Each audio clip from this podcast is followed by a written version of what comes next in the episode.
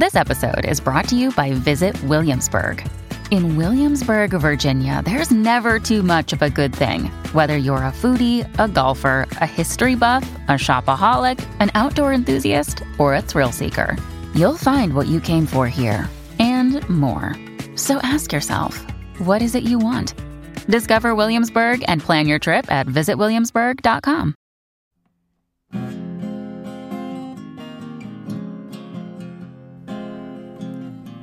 Welcome to Jammin' with Jason Mefford, a show where we discuss topics relevant to chief audit executives and professionals in audit, risk, and compliance. We discuss the technical and soft skills needed to navigate the minefields of organizations.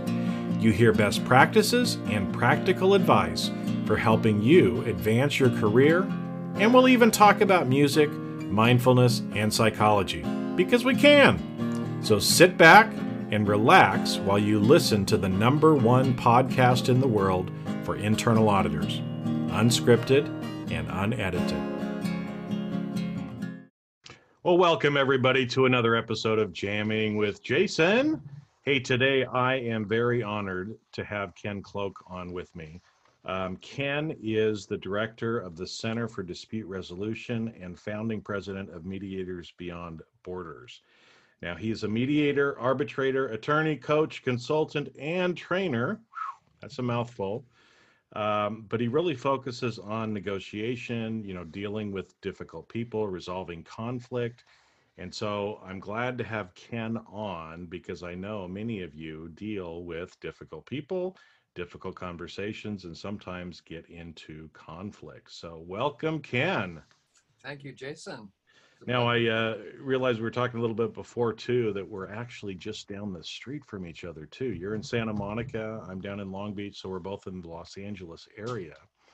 Um, but maybe you know, give people just a, a brief synopsis because you've had a tremendous career and you've been around for a while. You've written lots of books, lots of articles. Just give people a little flavor, kind of for for where you're coming from, because you're somebody they need to listen to. Okay, well, not to set you up big or anything. very good. Very good. Well, the the basic idea is that um, uh, we experience conflicts from cradle to grave. Um, everybody grew up in a family in which there was conflict. They grew up in a neighborhood in which there was conflict, went to school, experienced conflicts there, have had conflicts in their personal lives with partners and spouses, with kids, with the, and especially in the workplace. Um, so that's fact number one. Fact number two is nobody has been trained in how to handle it. Uh, or almost nobody. So, uh, very few people between kindergarten and 12th grade took a class that was dedicated to conflict resolution. So, what do we do when we face conflict? And I think the answer is we revert back either to genetic programming mm-hmm. and the neurophysiology uh, of the brain, which fundamentally is the fight, flight, or freeze reflex, yep. um, or we revert back to our families of origin and what we learned from our parents and how they handled conflict, which wasn't very good necessarily either. So um, and the third thing that we go to is whatever the organizational culture tells us we ought to do when we're facing conflict. But the problem with organizational culture is that it uh, has a fundamentally limited scope in terms of how we understand conflicts and what we do about them. So, the essence of what I have been doing for the last 40 years is trying to figure out what do we do that can actually be more successful than what we're doing from either uh, from any of those sources. Yeah. Well, and I think it, it's good. It's it's actually because as you were talking, because uh, I've been studying psychology, you know, on the side for like 20, 25 years and uh, you know it's it's funny that you say like that you know when we normally end up in conflict we tend to go back to one of those kind of things right and we don't we won't go down the whole ego state rabbit hole and you know some of the stuff on this because we want to give people some practical things but you know, uh, you know, hopefully everybody that's listening, you can think about that because conflict we usually see as a bad word, right? It's something like, oh, I don't want to, I don't want to have to deal with conflict. And and, it, and it's funny because, like as you said, right, that that um, you know, fight, flight, or freeze, we tend to kind of go back into that. And I know for myself personally, I don't really like conflict.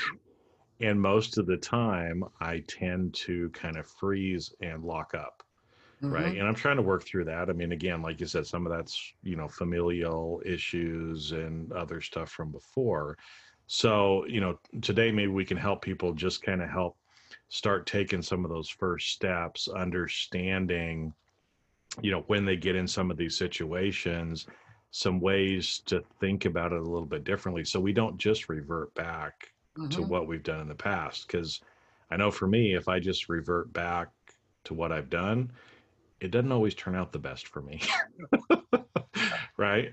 Um, so yeah, so let's. Um, I think it's it's it's interesting. You know, I I, I kind of read through some of your one of your books, uh, resolving conflict at work, where you kind of go through ten strategies, and I, and, I, and you kind of touched a little bit on it as you were as you were starting too. But in the book you talk about how really conflict is two-sided yeah as well right so i, I want to bring this topic up because especially you know a lot of people listening we're we're in those roles where we're always looking for the bad thing or the negative side of everything and so when a word like conflict gets thrown out there i think most people's first reaction is oh this is like a threat right it's a bad thing Mm-hmm. But conflict can also be that opportunity as well, right? Can you maybe talk to that just a little bit? Because I, I think, you know, again, we want to try to reframe some of how people think about conflict. Because, like you said, we deal with it every day. Yeah. So, conflict is really two things. Uh, the first thing that it is, is it is um, the, uh, we can think of it in several different ways. First of all, we can think of it as um, any place where there are two or more truths, oh. in which each of those truths thinks that it's the only one. Mm-hmm. So the first piece is that there is two or more. Uh, but the second piece, uh, piece is how we handle the presence of two or more truths, how we feel about it. Conflict is disruptive of old paradigms of old ways of doing things. It is, if I can define it slightly differently, it's the sound made by the cracks in a system, mm-hmm. uh, an organizational system, a social system, a family system. Um, uh, and so we are uncomfortable with the change, with change, and conflict is simply the sound of something that is telling us um, whatever it is that we've been doing before, um, uh, the ground is disappearing from underneath that thing and it's beginning to change into something else. So if we have two truths and we assume that only one of them is the only truth, um, it's going to be uncomfortable for us. But if, on the other hand, we assume that there is some new insight that we could gain from the combination of these truths, um, if we could think about what the conflict is trying to tell us that we could learn from. Uh, if it is pointing us in the direction of a set of skills that are a little bit beyond the ones that we have had up till now, uh, if it is uh, showing us um, uh, areas where we could improve, then we're going to start to think about it in a very different way. So, a different word that we can apply to conflict is generative conflict. Mm.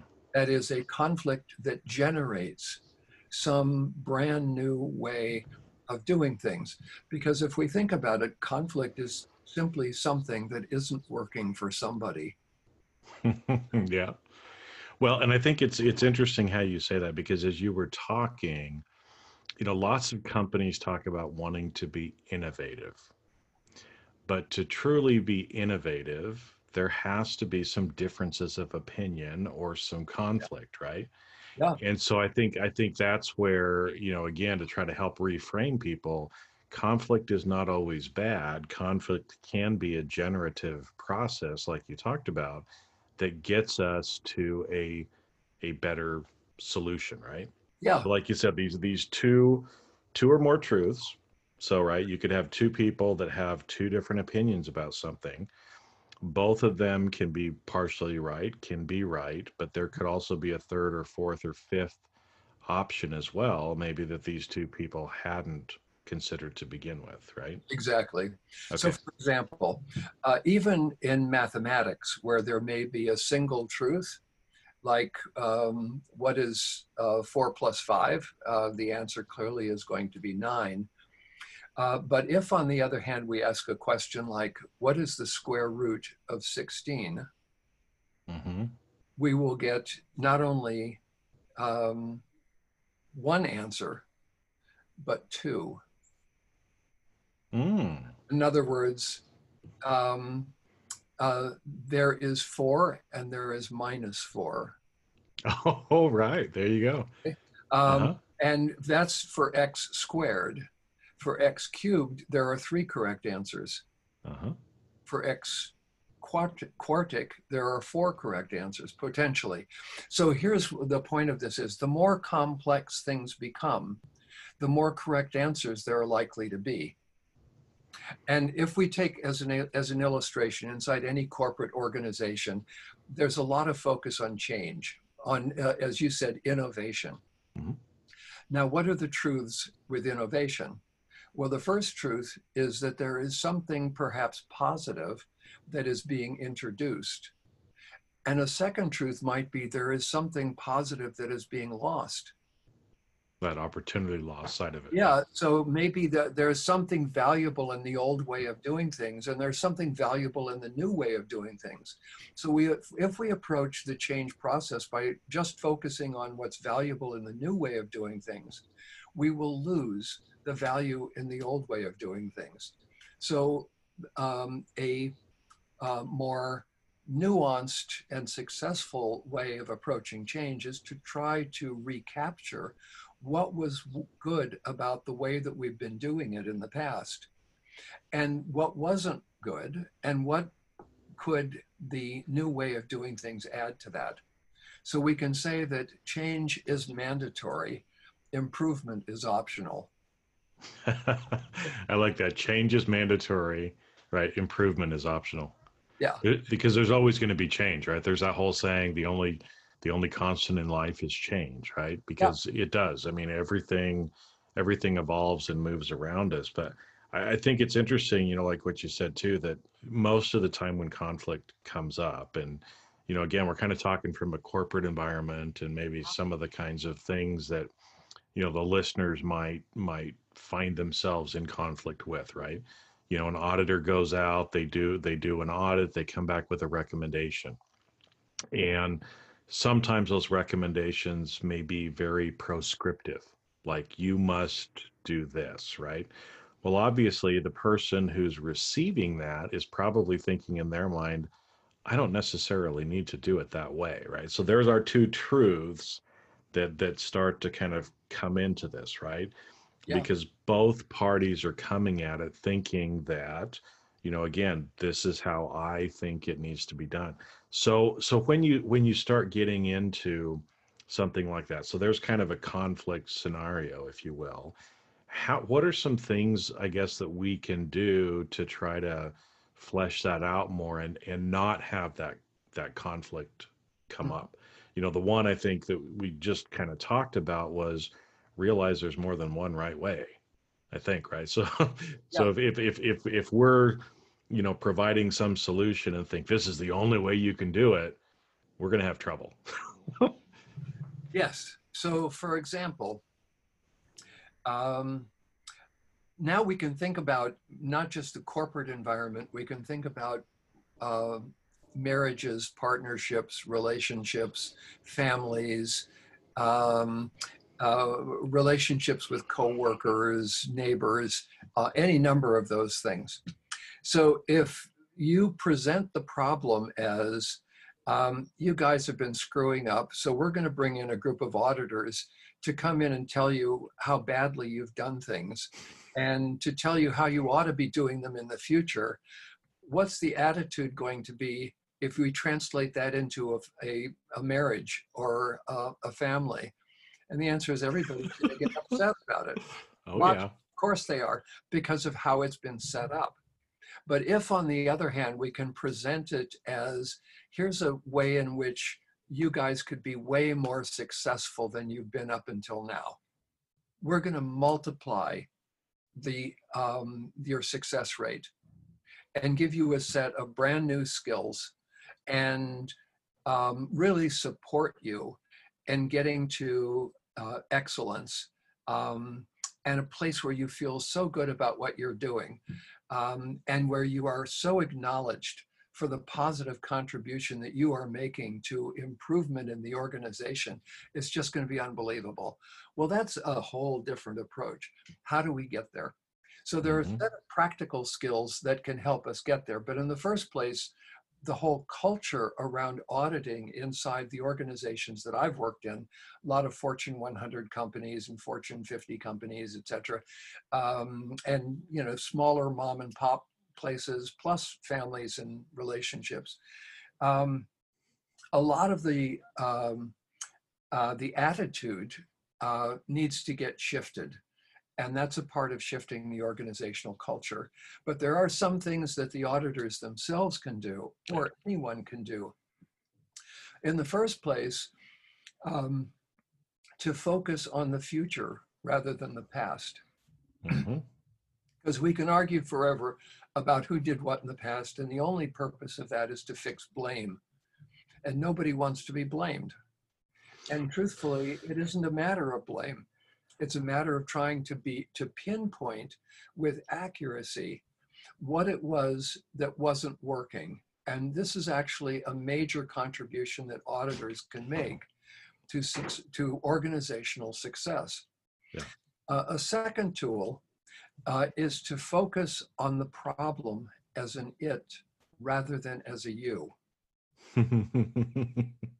because if the problem is a you, what you're going to get and virtually and this is we're talking now about what works in marriages and families um, uh, as well as what works in the workplace if you approach your partner and say uh, you did this or you are a terrible person you're going to get two responses one is defensiveness and the other is counterattack mm-hmm. every time right yep. so that's fight or flight and we know that we've triggered something and it wasn't our intention to trigger it. That's just a question of skill and being able to figure out how do we present this so that the person doesn't feel like they're the problem. But instead, we together we focus on the problem as you know out there. Uh, it's a third thing. How do we do that? Well, if we take as an example a common, you know, sort of accusation, let's say you are lazy. Okay, so we've got the word. Sometimes I am. Nothing personal here. Yeah. Um, so the first thing we've got the pronoun you. Right. What if we shift the pronoun to an it? How do we do that? We say there's a lot of work to be done. How should it be divided? Functionally, that's the equivalent of you are lazy, but a much more successful way of doing it. The second is the word are, you are. Well, that's a judgment as opposed to you did or it is or um, uh, here's the way it, it uh, we would like it to be. Um, and the third thing is the word lazy, which is the insult. Um, and what we can now look at is how we could ref. We, this is a tool that we use in conflict resolution. It's called reframing.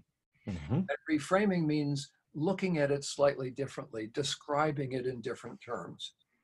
So, one of the ways that we can describe it differently uh, is um, by identifying what we call interests.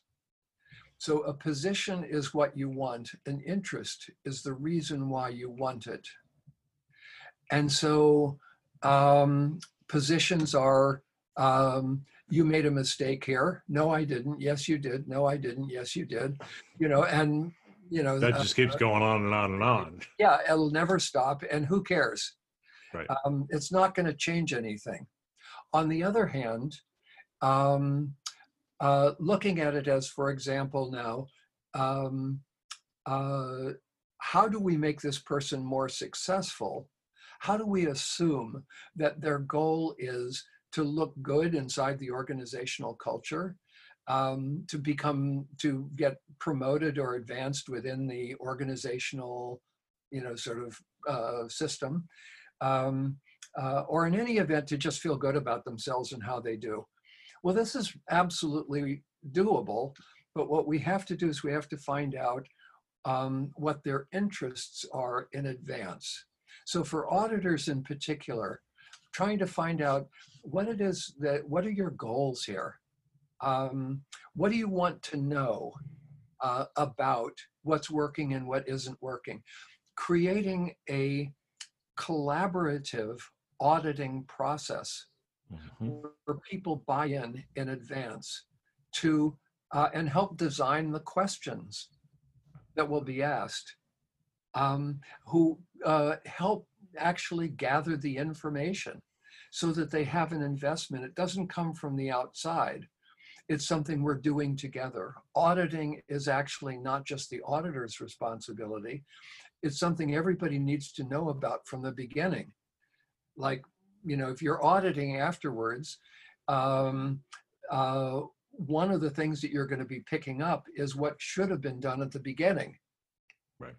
That's a kind of feedback loop, and that's a collaborative process of design, how to design processes that actually work more effectively inside organizations.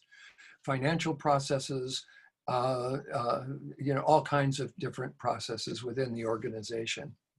So those are a couple of things that can be done. and those are really good things actually too, because I'm like my mind is just going at this point, right? Because it's it, it, it's nice actually that you kind of um, hit on some of these topics because I've been I've been trying to tell my profession that there's some things we need to change, right? And and I think you know as you started going through talking about um, you know, w- one of the things you were doing is what I call future pacing, mm-hmm. right? Where you're actually taking people forward into the future, nice. Having them, you know, kind of think about what the future would look like and focus more on the future and those future results instead of those past mistakes as yeah. well right? Because because again usually as people that are in audit or some sort of an assurance function they're always like you said they're harping on you know you made a mistake in the past. You made a mistake in the past. Well nobody really wants to hear that right? And yeah. and that that attitude it, it's kind of a negative attitude and it's going that by itself is going to lead to some of the conflict.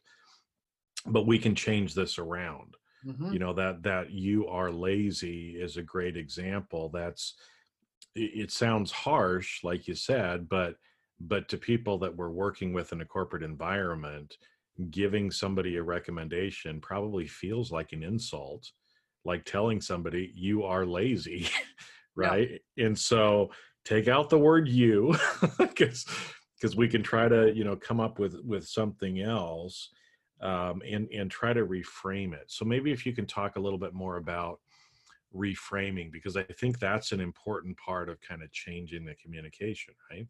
Yeah, yeah, absolutely. So we can think of this on a lot of different levels. Um, let me just give a, a simple uh, example, um, maybe a family example of, of how we can think about doing this. Uh, I don't know if you, uh, I know that you, we were talking before, you have a son you know mm-hmm. and uh, so um, a lot of people have teenagers probably everybody in your call can re- can remember being a teenager um, and teenagers have conflicts with their parents so if we take an example of that conflict and we say curfew as an example well what is what's the conversation over curfew and the answer is going to be number one um, uh, yelling and screaming um, uh, uh, uh, accusations, insults. None of that's going to do anything for anybody except drive people further apart. Mhm. Uh, the second is if we go back to the word lazy for a second, we can see, and then we'll go, we'll come back to curfew. If we go back to the word lazy, we can see that there are three ways of saying it fundamentally. One is as an accusation, you are lazy. Two is as a confession, which is Mm. I'm working really hard here and I see that you're not helping. And that makes me feel like you don't respect me or the work that I'm doing. Mhm. And when I see you taking time off, I would like to take time off too. So I'm jealous. And I could do that. I'm also, my feelings are hurt because it's it's me. Um, but the third form, so there's accusation, there's confession, and beneath those, there is a request. Mm. Every accusation can be seen as a request. The request in You Are Lazy is, Can you give me a hand? Mhm. That's all You Are Lazy means. It means, Can you give me a hand? Plus, I'm having a strong emotional reaction to this, and I'm a little ticked off about the way that you've been behaving. So I'm going to turn, Can you give me a hand here? into an accusation. So you will understand that I'm getting emotionally plugged in here. I'm getting angry uh, and frustrated about this. And that's what you are lazy actually is. It's the combination of the request or the confession with um, the desire uh, somehow to communicate how we're feeling. So now back to the um, curfew. Uh, in the curfew example, you've got the teenager and the parent yelling at each other. That's going nowhere. So what happens? Mom or dad steps in and says, You're going to be home by 10 o'clock or else. Um, and that's the typical management approach to solving the problem. Management gives a direction. Mhm. All you have to do is know what the boss wants, and you're you're done. But that's going to work for a while, but it's not going to work with a 16 year old. and it doesn't work in the workplace with any employee who's got any intelligence or you know uh, desire to have a voice in how they work or anything else it's just it's not a successful strategy except it stops the conflict so well that that's probably why people will that that's probably one reason why we tend to go back to those things right? Because it's easier to just say i'm the boss do it or i'm the parent you must be home at 10 o'clock instead of actually dealing with the underlying conflict. It's harder to do that Yeah. right? It takes more work. So the second step, and the, the, the next step after this one, I guess is the third step now, is the teenager says, uh, I want to be home by 2 a.m. And now you've got a negotiation. Mhm. And but that's a step forward from you're going to be home by 10 o'clock or else. Now it's a conversation, it's a relationship. Uh, it's much more complicated. Uh, but it is more complicated. And that and so the process, the conversation matches how complicated the problem is. And now we can get even more complicated. And we could say, why do you want me home at 10 p.m.? Mhm. And why do you want to be home at 2 a.m.? That's interests. And that's the reframe, is when we go to the why question. And now, what the parent is going to say when you ask why 10 p.m., they're going to say safety. Mhm. And you say why 2 a.m., the teenager is going to say fun, being with my friends, right? So Well, now- eh, eh, yeah, and that's and that's one of those though, where now at least since you've asked some of those questions, now you have kind of the, these these barriers, if you or the boundaries, I guess, right? So so now you can start to actually negotiate, work through that conflict by discussing and saying, okay, well, on school nights, maybe ten o'clock is a better thing. So let's say, hey, on on school nights, be home by by this maybe if there's certain times a friday saturday or if there's something uh, you know, in particular that you want to do, then we'll just we'll say, okay, 2 a.m. is fine for Yeah, these perfect. nights, right? Yeah, so I think that's exactly right. But notice what's happened. Notice the difference between yelling and screaming. Mhm. You're saying 10 p.m. or else. Um, the you know just sort of the the straight negotiation without any understanding of interest between 10 p.m. and 2 a.m. And now the conversation that you're describing, which is okay, how about if we look for a solution that satisfies your interests and my interests? That's a higher level of relationship uh, a higher level of skill, um, a, and it permits a higher level of problem solving because you're able to come up with a more complex set of solutions to the problems. So if we go back to, two, uh, to 10 p.m. or else, that's just not a very successful way of solving a problem. And Mhm. auditing people are in, involved in trying to find more successful ways of solving problems. That's really what I, how I understand your Mhm. profession. Um, so we can keep on getting better and better at doing that. Well, and I think it's interesting because- you know, as you said, like when we talked about, because here's, I mean, here's two two real world kind of experiences, right? That people can can learn from and now go back in their in their day, you know, their well, in their whole life, but their day job and their personal life, and start to think about because as you were talking about, you know, lazy. That word being either an accusation, a confession, or a request, right? And sometimes a combination of those Mhm. the thought that kind of popped in my mind that I just want to, you know, kind of double check with you. There's probably n- no need for the accusation to begin with, Yeah. right? I mean, if we could, so there's there's one kind of practical tip is if we can just remove the accusation out of it completely, right? Yeah. um, you know, because like that, let's say the teenager, maybe you've you've already agreed to or set the curfew at ten o'clock, and if if the you know the teenager walks in at eleven o'clock or two a.m., then again, because of the emotion the parents feeling, they're scared, they're wondering what's going on, they're worried about their safety, thinking, oh, they're dead in some ditch somewhere, right? Yeah. So they're they've got all these pent up emotions that are going on. So when the kid walks through the door, they Wow. probably do start yelling at him and you know doing stuff, right? I say him because you know girls would never do this, right? it's, it's those guys. But um, you know, if if we if we kind of remove that and then start to ask some of the better better questions, right? And I and I think too in in asking because one of the one of the things I like to say is I'm curious why you would say that or Yeah, I'm curious of whatever, right? Yeah. That that's kind of a, a simple way to start that discussion, right? So again, right? Parents say 10 o'clock, teenager says two o'clock. Well, I'm curious why you think two o'clock would be appropriate. That's going to start to get down into these interests, right? Exactly right. in, instead of the necessary positions on where you're at. Okay, well, maybe there is a good reason why, right? And so, kind of back to our auditing thing, you know, it, it almost becomes that same kind of a juggle back and forth. You know, we we found blah blah blah blah blah. blah. We we recommend that you do this. You know, ten o'clock, and the manager in the area goes, "No, two o'clock," and we're like, "No, ten o'clock. No, two o'clock." Right?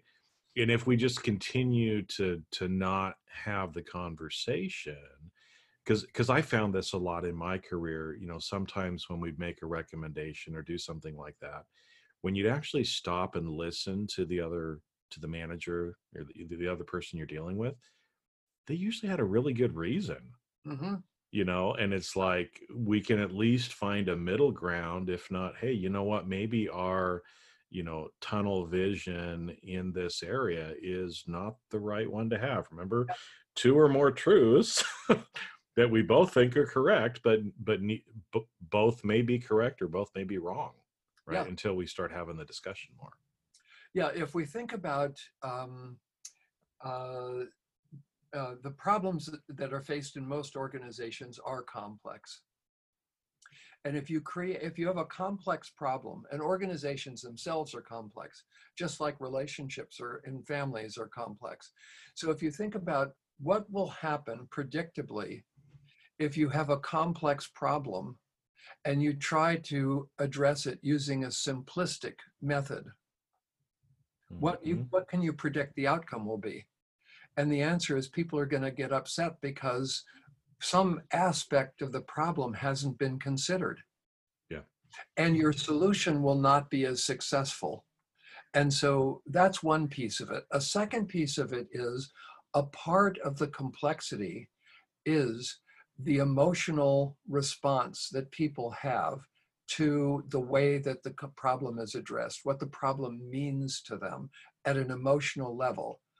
And auditors, in my experience, have not been trained well in handling emotionally intense conversations. Hmm. But Gee, it- that's why I've been talking about emotional intelligence too, right? Because that that has to be brought into it because it's Yeah. it's hard to have these conversations and communicate that way if you're not thinking about it or realizing that 90% of what we do is emotion based. I, I dealt, I worked uh, for a while with a, an auditing group inside a major Fortune 100 entertainment company, and uh, worked with the auditors for probably a couple of years.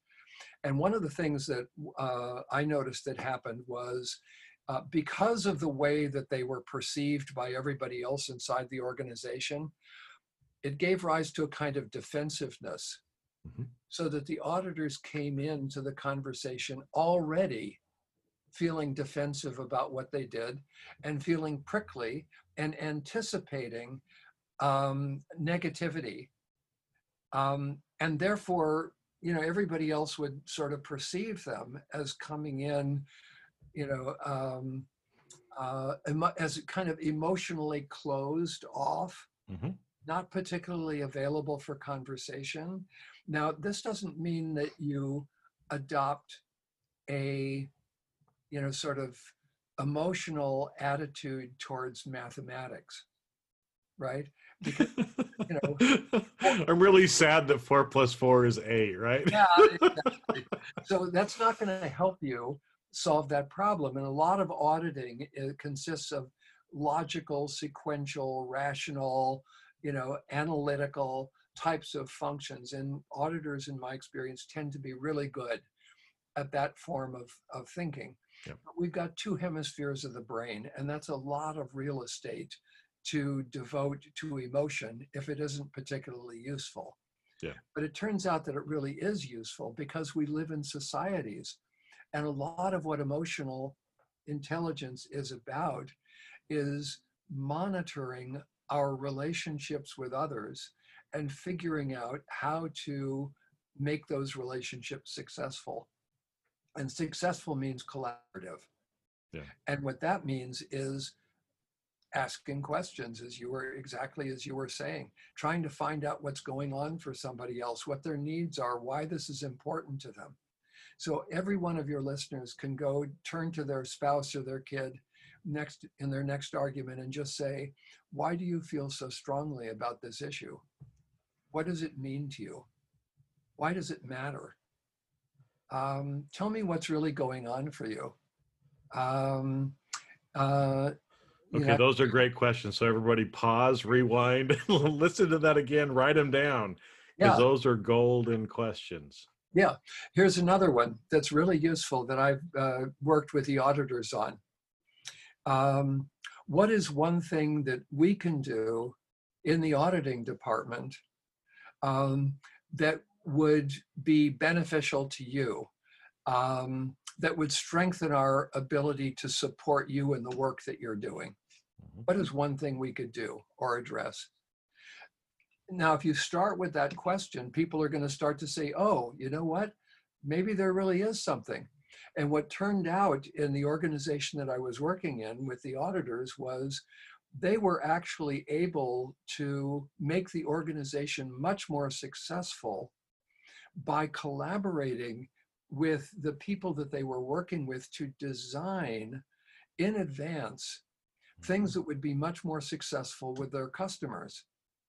They could actually produce reports uh, uh, in advance that could be useful for the customer um, and especially for the team that was I mean, in not, not only in marketing and sales, but in production in a whole series of different areas, the auditors actually were able to be a kind of um, uh, source of insight in the organization into what wasn't working as well as it could.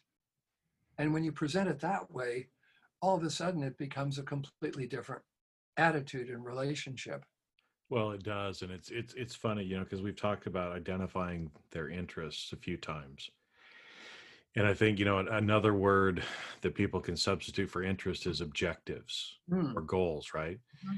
And so again, I've been trying to get people to think about that too, because like you said, when you go back to that group that you're working with and try to identify their interests, identify what their objectives are, how can we help you better achieve those particular objectives? Why do you need to achieve those objectives? You know, what are the things that are that are getting in the way, right? That that that maybe are are are a pain. Is there is there a way that we could maybe look at that and help through that? Yeah. Right. And and I know, like you said, you worked with that team, you know, for a while and and it'd be nice if we could go you know snap our finger and poof everything changes right but uh, we talked a little bit about the organizational you know kind of system and culture and structures that if we're working in a place where we feel a little defensive as people in audit because that's just kind of how we're perceived it's going to take a little bit of time you know of, of doing this over and over again for people to actually believe us and trust us and want to ask for our help you yeah. know as well because you, you've actually got to show it you know words are not enough you've actually got to show it so so that's the important thing too is i love that question you know what you know what's the one thing that we can do to help you well yeah. when people give you that feedback you better do something about it if you don't next time you ask you're not going to get an answer Yeah, very good, very good. Yeah, another question might be, um, what do you see as uh, your mission in this part of the organization, and how could auditing help you achieve that, your goals, your mission, etc. Another piece of this, what I did in the organization that I worked with, um, or what what what they did as a result of this work that we did together, was they found the areas of the organization that they were having the most difficulty with, and they then embedded auditors into those areas of the organization where they worked for a month, you know, three months, whatever it was that they decided on, and uh, vice versa. They had people from that other part of the organization come into auditing mm-hmm. as advisors to auditing on how they could improve their relationship. And this was really magical. There was a lot of cross fertilization that took place. Everybody learned a lot from the experience. Um, and um, they, they formed a really close, tight relationship with each other. So, what they did was they created client focused teams that included auditors on every team. Mm-hmm that was focused on a, a particular client or customer. Um, the auditor was a member of that team. And well, so, I think, uh, yeah, I, I, was just going to say, I think that's great. It actually goes back to one of the strategies that you talked about in the book, right? Listen empathetically, uh, you know, and responsively. Mm. If if actually doing that, where you're having these kind of short rotation side, um, so you're sitting in their chair, you understand a little bit more about what it what it takes or what it is to to do what they need to do it makes that communication so much easier the mm-hmm. more empathetic you are which happens to you know relate to emotion too like we were talking about before right? Um yeah wow. Good stuff. Good stuff yeah. Holy smokes. Good stuff. Well hey i uh i don't want to hog your time. I could sit here and talk to you for hours. But I know you got other things that you got to you got to get done too. But um, hey, I really appreciate you you know going through and sharing this because you know, like you said, conflict. I think for most people, kind of seems like a negative word. Yeah. And if we can change our perspective about it and realize, you know, I, I love that separate. How did you say that? Separating uh, you know separating it out so it, it's it's it's an it right kind of a thing is is a great thing because i think so much of the time we take things personally mm. and the more we can kind of separate that and just actually focus on the interests and what's really important then we can we can reduce that conflict and actually develop and strengthen those relationships which we need to have. Yeah.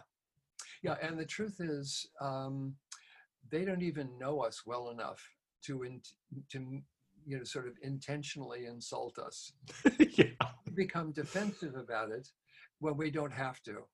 Yeah. Uh, and that triggers a cycle uh, of blame and um, uh, counterattack that is completely unnecessary. So if we can stop taking it personally and realize uh, that we lose effectiveness when we do that um, and it isn't even really what they what they mean. Nobody's thinking about us; they're just thinking about themselves. That's one of life's lessons, right there. Right yeah, is right is we think everybody's you know worried and thinking about us and all this kind of stuff. They're not. so just let it go, right? Kind of a deal. Wow.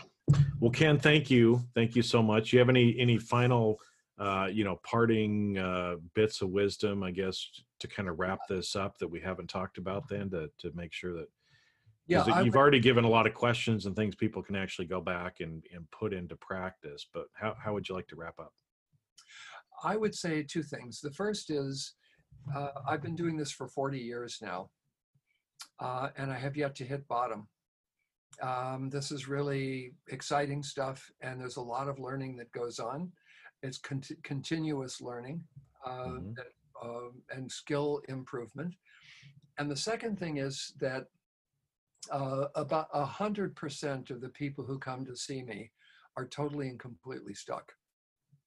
And out of that hundred percent who are totally and completely stuck, about 95 to 98 percent end up becoming unstuck. Well, that's pretty massive. And out of the 95 to 98% who become unstuck, about another 98% of that 98% have no problems enforcing their agreements, even though I'm not the judge or the cop who stand or the manager who's standing over them. Why?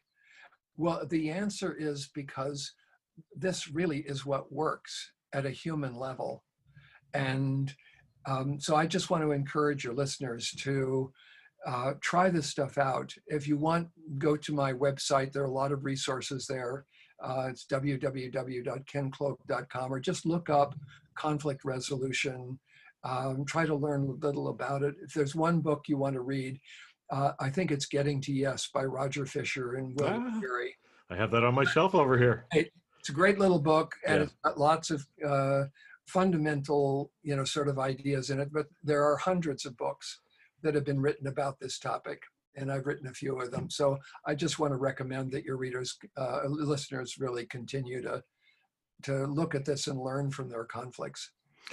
Well, because like you said, this is one of those where it's a continuous, it's a lifelong learning kind of thing, right? I mean, uh, no matter how long we live, we're never going to be you know perfect all the time there's always going to be some conflict that comes up always some things that we learn but like you said you know most of the people that actually try it and implement some of these principles like we've been talking about they get unstuck.